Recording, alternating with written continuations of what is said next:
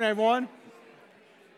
Good morning, everyone. If I haven't had a chance to meet you yet, my name is Jake Box, and I'm the uh, lead pastor here at Midtown Church.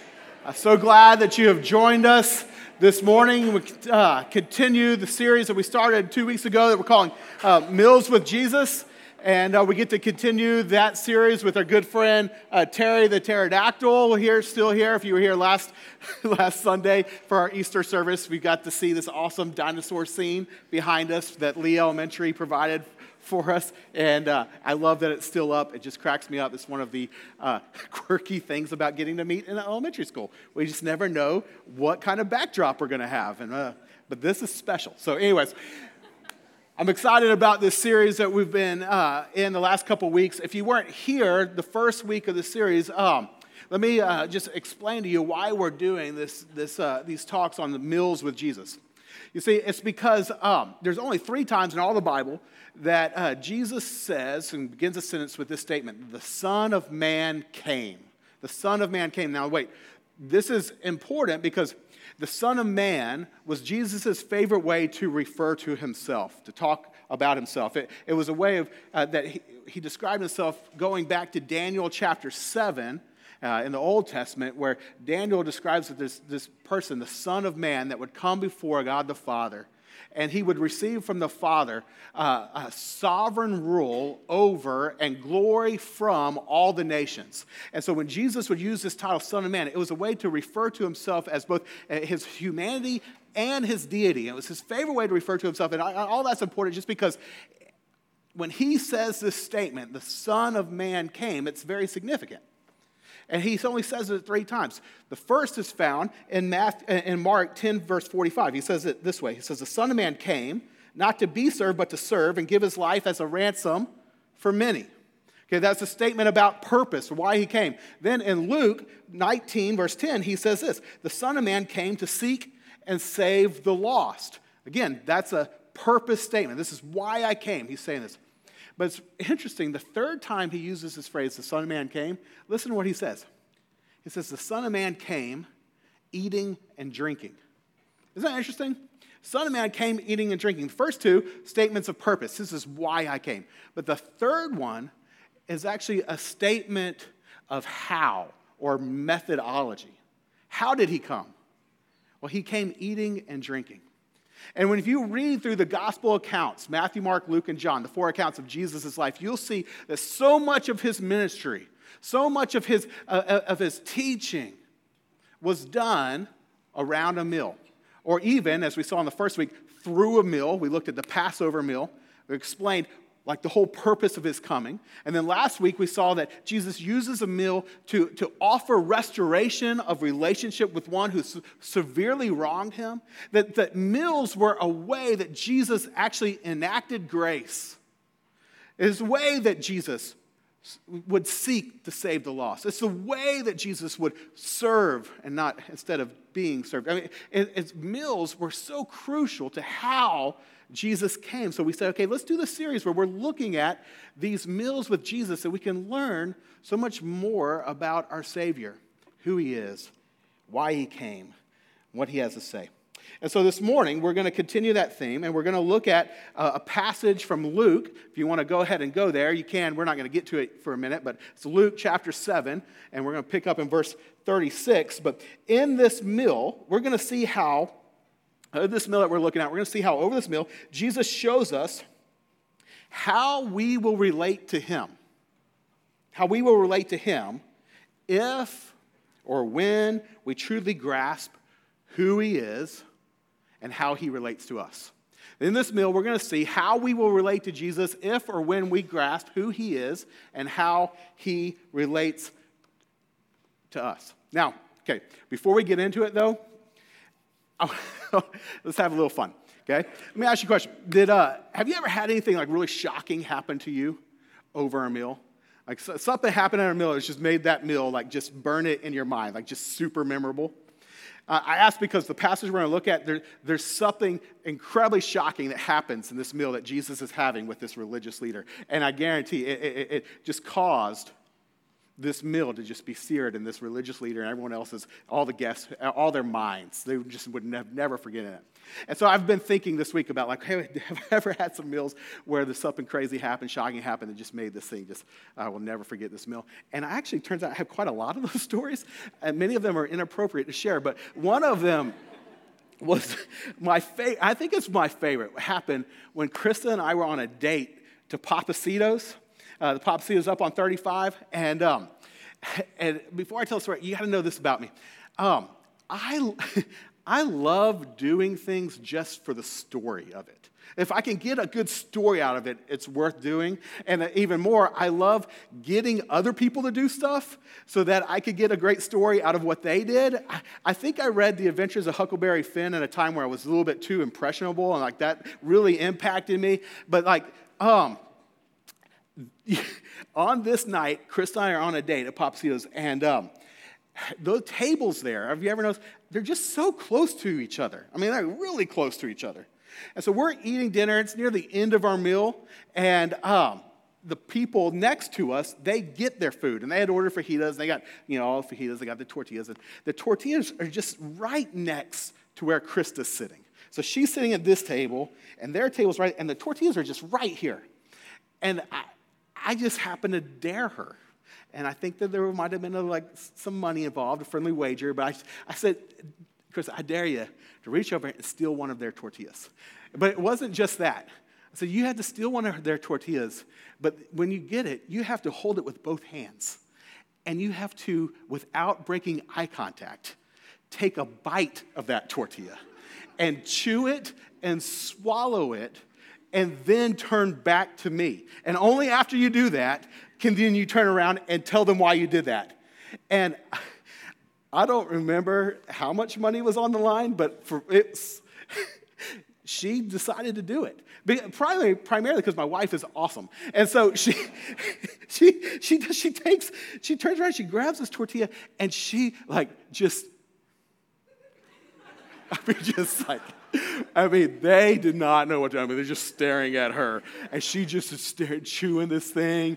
And I mean, and she turns around and she turns back to him and she says, Hey, okay, you know, here's it. She explains it to him. And they have this like this really like awkward laugh, right? Like super like like uncomfortable laugh, like, yeah, you're you're super weird, right? And then we quickly paid and left, right? It was so awesomely awkward. I mean, it was worth every penny that I think I bribed my, my wife to do this for. And so, but even makes it even more funny is that on the uh, when we when we leave, Krista posts about it on Facebook, and like immediately one of her Facebook friends contacts her and says, I know the people whose tortilla you stole. And that she, they had a mutual Facebook friend. The way that she knew is because that couple that she stole tortilla, they had immediately posted about what just weirdo had just stolen a tortilla and like stared them down whenever she was buying it. And so they ended up connecting over Facebook, Krista and that couple, and all. I mean, it was hilarious. And I guarantee they've never forgotten that meal, and neither have Krista or I. And I think, you know, tie it all together here. If, if Jesus if you were to ask him, hey, tell me, tell me the most shocking thing that ever happened to you during a meal, well, I think that he would point to the one that we are looking at today. Because what happened here also would have just caused this event to just be seared in the minds of everyone who witnessed it. Because here's what happened. In this story, Luke chapter 7, verse 36, I'll read it in a minute, but here, just give you kind of context. Jesus is invited over to a, uh, to a Pharisee's house. And uh, he's invited over to have dinner. And, and for those who don't know, the Pharisees were religious leaders of, that, of the Jewish uh, community. Uh, they, had, they had a lot of power, they had a lot of political power, and they uh, just honestly thought that they were better than everyone else. I mean, they looked down at everyone else. They thought they were more godly than everyone else. And the Pharisees hated Jesus. I mean, they, they just like vehemently uh, uh, opposed Jesus, which is one of the reasons why this story is very intriguing. Because one of them, a Pharisee, and we find out in the story, his name's Simon, he invites Jesus over for, for dinner. And that's highly significant. I mean, that would be important nowadays, but we've been talking in this series, like to, in that time, the offer of uh, invitation for dinner meant even more than it does to us today. It, it was an offer, not just to share a meal, but actually an offer of relationship. And to, eh, to accept an offer and to actually have dinner with each other, share a meal with each other, was a pledge of friendship. And so here you have this Pharisee, Simon, invites Jesus over for dinner. And as you guys, you have to understand, like that was wild. Because the Pharisees hated Jesus. In fact, there's only one other time in all of the gospel accounts that we see a, a, Pharisee seek out Jesus to have a conversation with him. It's found in John chapter 3, a guy named Nicodemus. And if you're familiar with that story, you know that Nicodemus comes to Jesus in the night, the cover of darkness, secretly, because he doesn't want anyone to see that he's having a conversation with Jesus. But here in this passage, in Luke 7, you have Simon, the Pharisee actually extend an invitation to Jesus come have dinner with me. And to do so was like, it was, he was braving scorn from his peers, perhaps even persecution from his peers, his family, his friends. But why would he do this? Well, because Simon was a serious seeker. Simon he had a burning question. And his question was Who is this guy? Who is Jesus? I mean, if you're, if you're familiar, like up to this point, Jesus had been doing miracles. He'd been teaching in this like really authoritative way. People, crowds were gathering. People were intrigued. Some were talking about Jesus perhaps being the Messiah. And here's Simon, who's like, you know, it's not, it's definitely frowned upon, uh, frowned upon by his friends for him to even consider that, and yet he's still willing to offer dinner, an invitation to Jesus. I want to know who you are. He was a serious seeker with a burning question Who is Jesus? And now I love this. Jesus, he comes to this dinner. And it's just a statement of Jesus' grace. I mean, that he, like the people who oppose him, the most intolerant people in, in all of Jerusalem. And Jesus says, Hey, I'm not intolerant of the intolerant. I'll come, yeah. I'll come. I'll have dinner with you. So he shows up and he has dinner. And during this dinner, something crazy happens, something wild, something shocking happens. Let me read it for you. Verse 36 When one of the Pharisees invited Jesus to have dinner with him, he went to the Pharisee's house and reclined at the table. And a woman in that town who lived a sinful life, now, time out, that uh, statement, a, a, woman in that town who lived a sinful life, in the Greek is literally a woman of the city and a sinner, which was, a, which was if anyone's familiar with the, Greek idiomatic uh, phrases, like this is a statement that you could just read as she was a prostitute.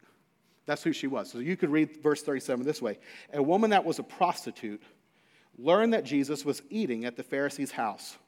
And so she came there with an alabaster jar perfume. And as she stood behind him at his feet, weeping, okay, getting a little weird, she began to wet his feet with her tears. And then she wiped them with her hair and kissed them and poured perfume on them. See what I mean? That would have been a little bit weird, wouldn't it? Like that, that would have been a meal to remember, like flour tortilla memorable right there. When it gets this woman who shows up at this meal and just starts crying and gets, gets down on her knees and is like kissing Jesus' feet and wiping perfume on his feet. Like, what in the world's going on? Now, it's helpful to kind of picture like how this could have happened. So let me set the scene for you a little bit just to kind of put us there and kind of be able to picture this. Um, Luke's description of this meal was that of, of like a, a Greco Roman symposium, which was a meal followed by an extended discussion. Uh, and uh, the diners at these meals would recline around three sides of a, a, central table on couches, leaving the fourth side open to allow servants to access the table, bring food to the table. And diners would lay, this is kind of key to picture this, they would lay in like this reclined, semi reclined position with their legs out behind them. okay? And so, like, they'd be face towards the table, legs out behind them. Here's a picture of what it kind of maybe sort of looked like. I don't know if you're going to be able to, to see that real well, but that's, that's, you know, gives you a concept. Now, it's also helpful to know that in the homes in the time of Jesus, especially large homes, uh, which this Pharisee would have had, again, a very big, big guy, religious leader, political leader in the, in the town, well off. He had uh, he, those kind of homes, these large homes had semi public areas. And so some rooms opened into a courtyard that outsiders could enter. And so, at a formal banquet like this, there would have been a lot of people walking around, and not just the servants who would have been walking up to the table, but also people from the courtyard, from the public area, could walk in and, and sit and, and see what kind of food was being served and listen in on the conversations that, would, that they would be having with each other. And so, as a result, it, it wouldn't have actually caught, this woman would not have actually caught many people's attention when she walked up. Because, first of all, Jesus' feet are behind him, and they're all looking at each other around the table. And then uh, there's so many people moving around, anyways. And so she, she starts crying, but probably no one's noticed. It's loud, people aren't looking around. But then she kneels down, and we see Luke tells us she, she undoes her hair, and she begins to wipe, wipe Jesus' feet with her hair to wash his feet and then kiss his feet. And when she starts touching Jesus, I guarantee you everybody noticed. I mean, everyone just probably got like, could hear a, a pin drop, just super still. And they look at this woman, and here's what we're told that Simon says when he looks at this woman and sees this. Verse 39. It says, When the Pharisee who had invited him saw this, he said to himself, If this man were a prophet, he would know who is touching him and what kind of woman she is, that she is a sinner. Okay, this is the thought that goes through Simon's, the Pharisee's mind. If this man were a prophet, he would know what kind of woman. Now, like, think about this for a minute. Why is that the thought that goes through his mind? Like, if I'm sitting at this dinner, a hundred different thoughts go through my mind. That one wouldn't be the first one. I would be thinking, okay, what, wait, what's going on here? Who, who, who is this woman? What, does Jesus know, know her? Why is she crying? I mean, I'm, think, I'm thinking lots of different things, all kinds of questions. But notice, where does Simon go with this question? He goes straight to an identity question. Why does he go straight to identity? Jesus' identity.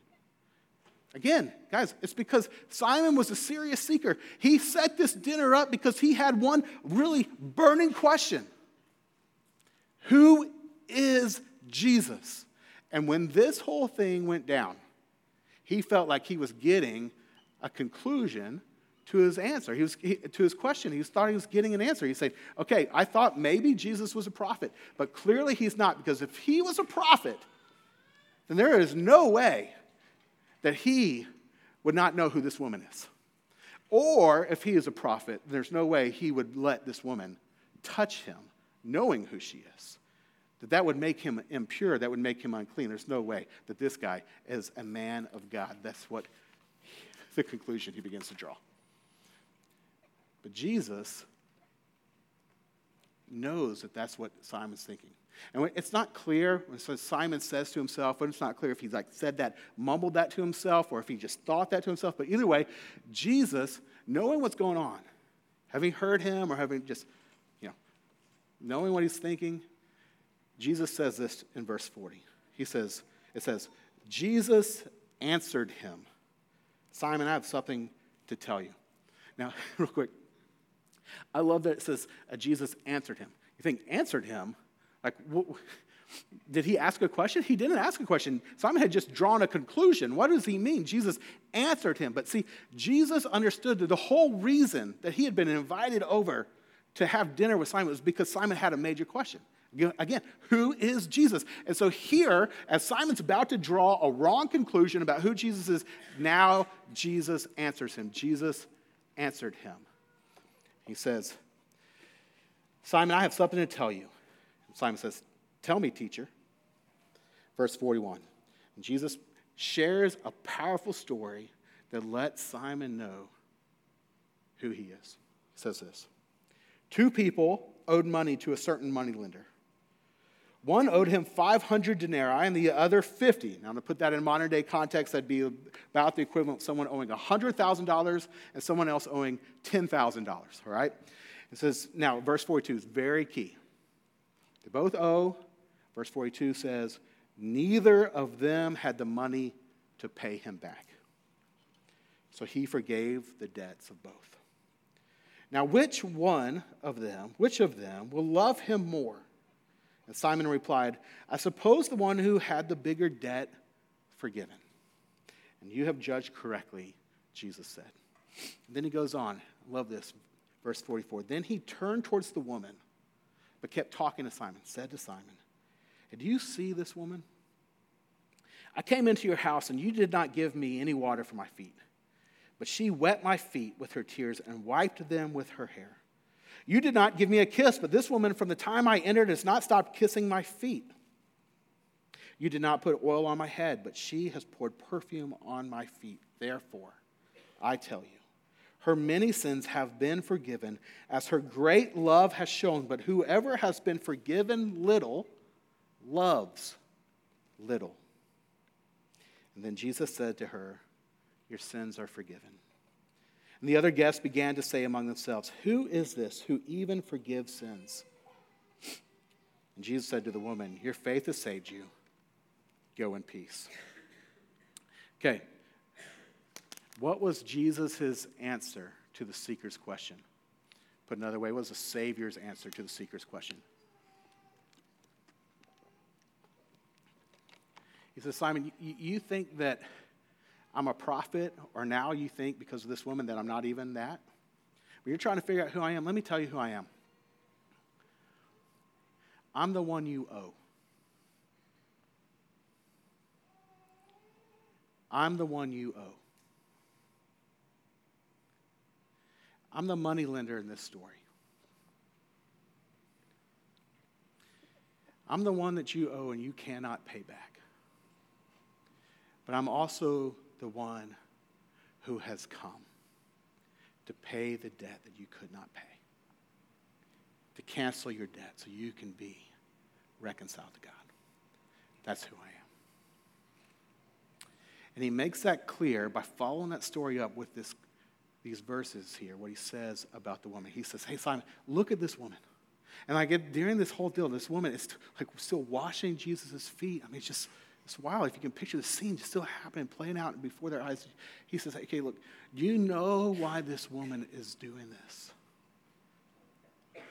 And I love this. He says to Simon, this great religious leader who's supposed to, you know, knows the scriptures backwards and forward and be like super close with God and have all the answers. And he says, You have this major question about who I am.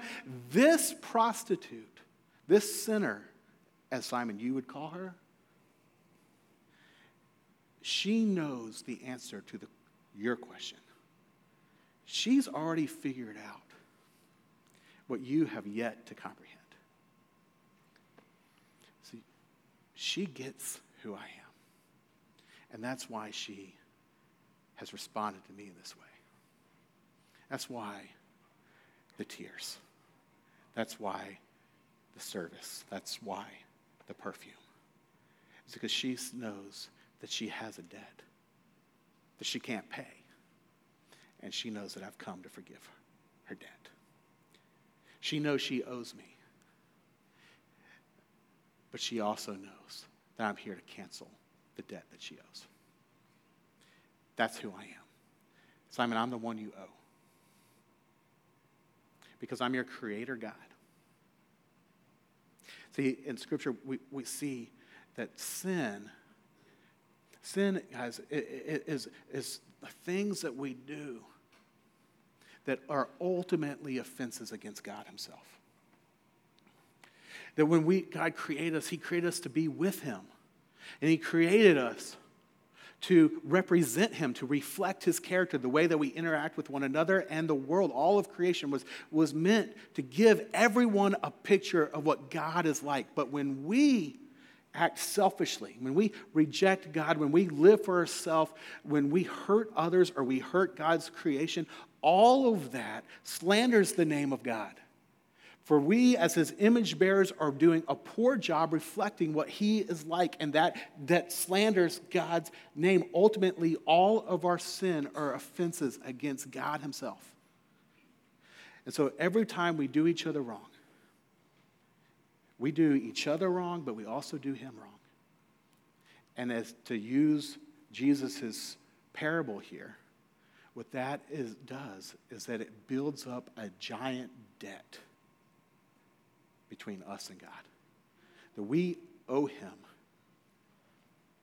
and we can't pay him back. No matter how hard we try, no matter how good, how many good things we do, it doesn't cancel that debt. That still stands there. We've still slandered the name of God. We still owe a debt that we cannot pay. All of us, or maybe, ho- hopefully, maybe not all of us, but, but probably a lot of us ha- know what it's like to be under a, financial debt, right? You feel the weight of that, whether it's credit card debt or medical debt or student loans, right? Amen. And uh, you just feel the pressure of that. It's like always on your mind. And, it just it's like this, this giant burden that you carry with you. And you hope that one day, maybe, maybe I can crawl out of that pit. I can crawl out of that debt. I can pay that off. And what a glorious day that would be. But, but Jesus is saying, hey, what you have between you and God, between you and me, is you have a debt that's even a bigger burden and without hope because you can never do anything to pay off this debt. You owe me. You always will. That's who I am, Simon. She gets that. But that's not all that I am. I'm also the one who's come to cancel the debt. That's, is that not awesome? He doesn't say here how he's going to cancel the debt, but, but in, in Colossians chapter 2, uh, verses 13 and 14, we are told how. In that passage, it says, When you were dead in your sins, God made you alive with Christ. That he forgave us all our sins, having, hear this, canceled the charge of our legal indebtedness which stood against us and condemned us, he has taken it away, nailing it to the cross. See, salvation here is seen as forgiveness of a debt. Forgiveness of a debt always means someone pays. If a debt is forgiven, that, that just means the debtor doesn't pay, but instead the creditor has to absorb that. He, they're the one who has to pay. You know, a 100,000 debt does not go up into thin air. Either the person who owes it pays or the person who is supposed to be paid goes without. And Jesus says the only way for anyone to know God is if I pay your debt. And so that's what he did on the cross. He canceled the charge of our legal indebtedness by paying for our sins himself when he was nailed to the cross and forsaken by the Father in our place. We, we had a debt we could not pay. But he paid our debt that he did not owe.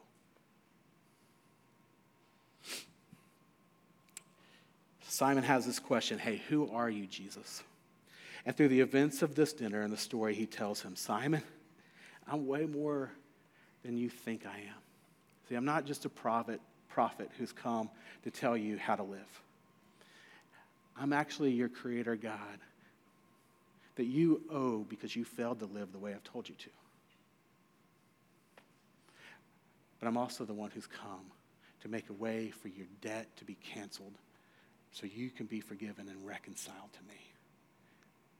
That's who I am. I've come as your Savior. Love that. Guys, let me ask do y'all know that that's who Jesus is? Do you? I mean, do you, do, do you really know that that is who Jesus is and that that is what Jesus has done for you? Uh, do you realize that your need for Jesus is the same that that oh, prostitutes was and that Simon's was? You know, in that story, Jesus, Jesus says, okay, there's one that owes 500 and one that owes 50. And, and you might think, okay, well, that, you know, not everyone is, is, is, is bad. I mean, certainly there are people who are worse than I am. But what's important in that story is that Jesus says, okay, it doesn't matter if you owe 50 or 500. No one has the ability to pay. No one does. Because do you recognize that that's, that's our standing before God apart from Jesus? The, if you get this, if you get that this is who Jesus is, and that this is your need for Jesus, and that this is how Jesus has come to relate to you, what he's come to do for you, then you will love him much. See, he in this story, he says, He who's forgiven little loves little, but he who's forgiven much loves much. And in this story, again, Jesus says to Simon, one of the best lines in the whole passage, he says, Simon, look at this woman. Look at this woman. He says, when you look at this woman, friends, when you look at this woman, you see her response to Jesus, does her response seem just crazy to you?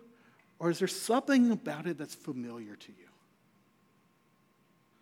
When you see how she responds to Jesus, you think, yeah, of course she does, because this is what Jesus has done for us. This is who he is. This is how he's come to relate to us. And that there's something in you that, that, that resonates and even identifies with. Because when you look at this woman, do you see her response to Jesus and find it similar to your response to Jesus? Or do you, are you a little bit more like Simon, just trying to figure this whole thing out? That's, that's fine. That's fine if you're trying to figure, figure the whole thing out. This, Jesus is happy to, to come and have this meal with Simon to help him understand who he is. And if that's where you are, then Jesus is happy to walk with you and help you figure out who he is. And we as a church are happy to walk with you and try to help you in any way we can, help you figure out who he is. But here's the thing, friends. When you figure out who he is, when you think that you know who he is and what he's done for you, if your response does not look similar to this woman's, then I would have to say, perhaps you don't fully get it yet. Mean, if you're lukewarm in your response to Jesus, if he's not of great importance to you, friends, look at this woman. She gets who he is, her great need for him, and what he has done. And she responds in kind. Are you responding in kind? If I had to sum up how she's responding, I would say that she responds in a, uh, an uncustomary way. an uncustomary way. I say that because um, she breaks two big customs of that day, right? For those familiar with any of the kind of history around this, like first thing, like she she kisses Jesus' feet, so she's touching she's touching Jesus, and, and a woman would not be touching a man in public in that in that day, not like this. That would that was you know broke all kind of customs. In addition, uh, Luke mentions and Jesus mentions that she lets down her hair. She washes his feet. Letting down your hair in public was scandalous in that day and age. And I know it sounds weird to us now, but uh, like in that day, if a married woman let down her hair in public, they would say that was grounds for divorce. It's wild, but like they say, again, it broke customs. It was very, very, very scandalous. And on top of all that, she did this in the Pharisee's house. Like the key rule keeper of the whole land. Like she's saying, Hey, I don't care. I'm breaking all his customs. I'm touching his feet. I'm letting my hair down. Why in the world would she do that? Well, it's because when she was wiping Jesus' feet with her hair, and that moment she was demonstrating that Jesus was the most valuable person in her entire life. That this woman could not care less what the Pharisee thought of her. She walks into that room and she is so enthralled with her love for Jesus based on how he has forgiven her that to her, he's the only person in the room. He's the only person that she cares about. And so, with no regard to what others thought, breaking all the rules of normal behavior, she lets down her hair. She washes and kisses his feet. Friends, does your love for Jesus ever cause you to break out of your social norms? kind of break out of the, the customs of the day? Let me, let, let me just point out one thing, just even on a Sunday morning. For us as a, as a, as a, as a church family, we're not the most expressive in our worship. You ever notice that? We're, we're not like you know, raise our hands and clapping and yeah. And, I mean, I can hardly get y'all to even to, to laugh, and that might be because I'm not funny. But you know, it's like you're trying to get some expression going here.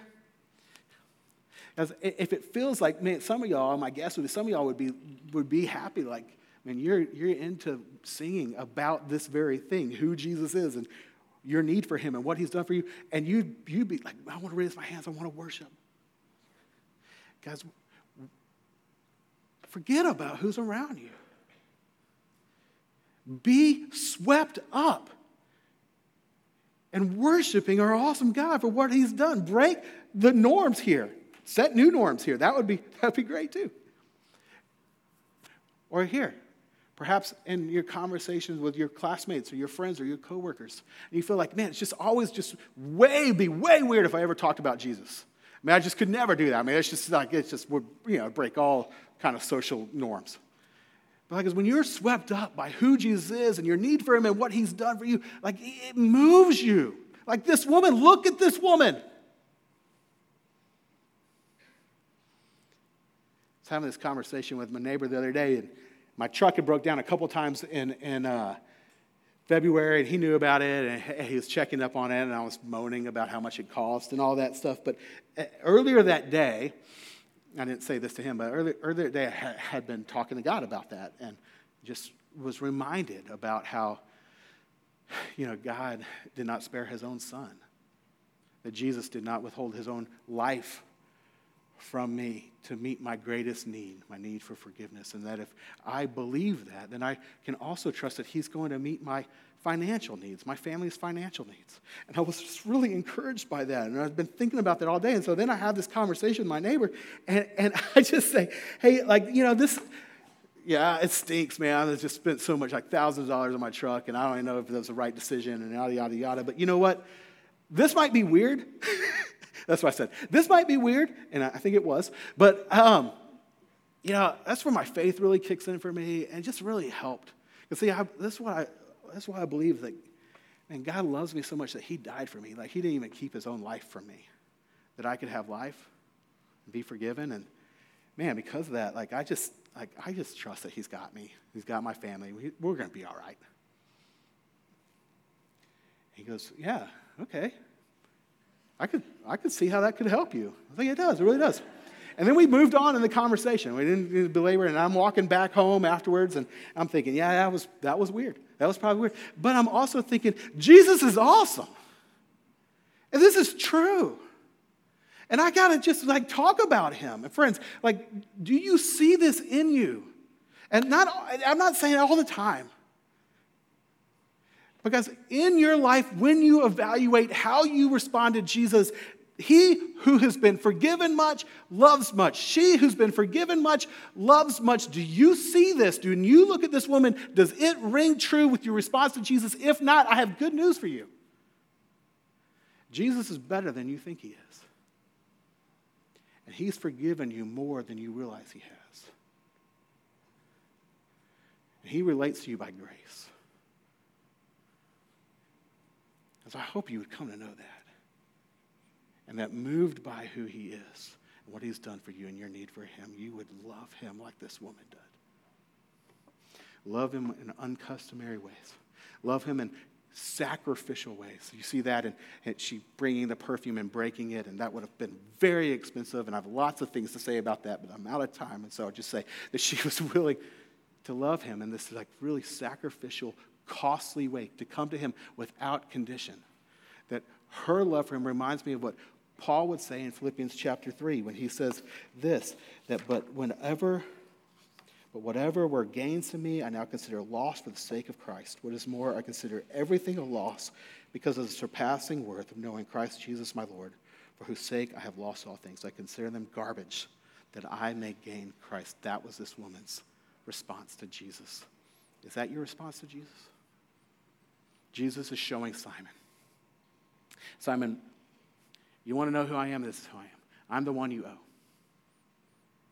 I'm also the one who's come to forgive that debt. And when you believe that that's who I am, and you trust me for the forgiveness that I've come to provide, you will respond to me like this woman. Do you see this woman? Friends, do you see this woman? Do you see who Jesus is? Do you see your need for him? Do you see what he's done for you? Do you see this woman? Last thing I want to say is Jesus makes it very clear at the very end here that she was not forgiven because of how she came and loved him, that she came to love him because she knew she was already forgiven. The very last phrase, very last statement, verse 50, she says, uh, Your faith has saved you. Go in peace. It's her faith that saved her, faith in Jesus, knowing that he was the one who had come to cancel her debt, to pay, to die in her place to pay her debt. That was, that was why she was there. So she was loving him much because she first already realized that he loved her much. He had already forgiven her. As if you've never come to that realization today, I, I would hope that even now you would realize that. This is Jesus' posture towards you. He has come that you would be forgiven. Will you believe it? Place your faith in Him. It's by faith that you are saved. That's God's grace. And at that moment, you're reconciled to God. The burden of your debt is lifted. And you would respond like this woman. We're going to end the service or end the message by inviting us to take communion. Communion table here in the front and in the back. There, it's open for anyone. You don't have to be a partner here at Midtown Church, but just ask that you have placed your faith in Christ that you have believed into Christ that he has indeed, indeed canceled your debt. If you have believed that, then come and take communion as a way to even now reflect on the fact that he's the one, the one that you owe is also the one who's paid your debt by his body being broken and his blood being spilled, that we could be reconciled to God. And let that move us in this time of worship to respond focused on Him, not those around us. Let's pray. Heavenly Father, I thank you for your grace, your grace that we absolutely do not deserve. Thanks for teaching that to Simon, Jesus, and thanks for teaching that to us. And may it come home to our hearts. Lord, may any of us who've grown lukewarm in our faith towards you be reminded, even now, of your incredible grace towards us. When You paid the debt that we owed. It is amazing.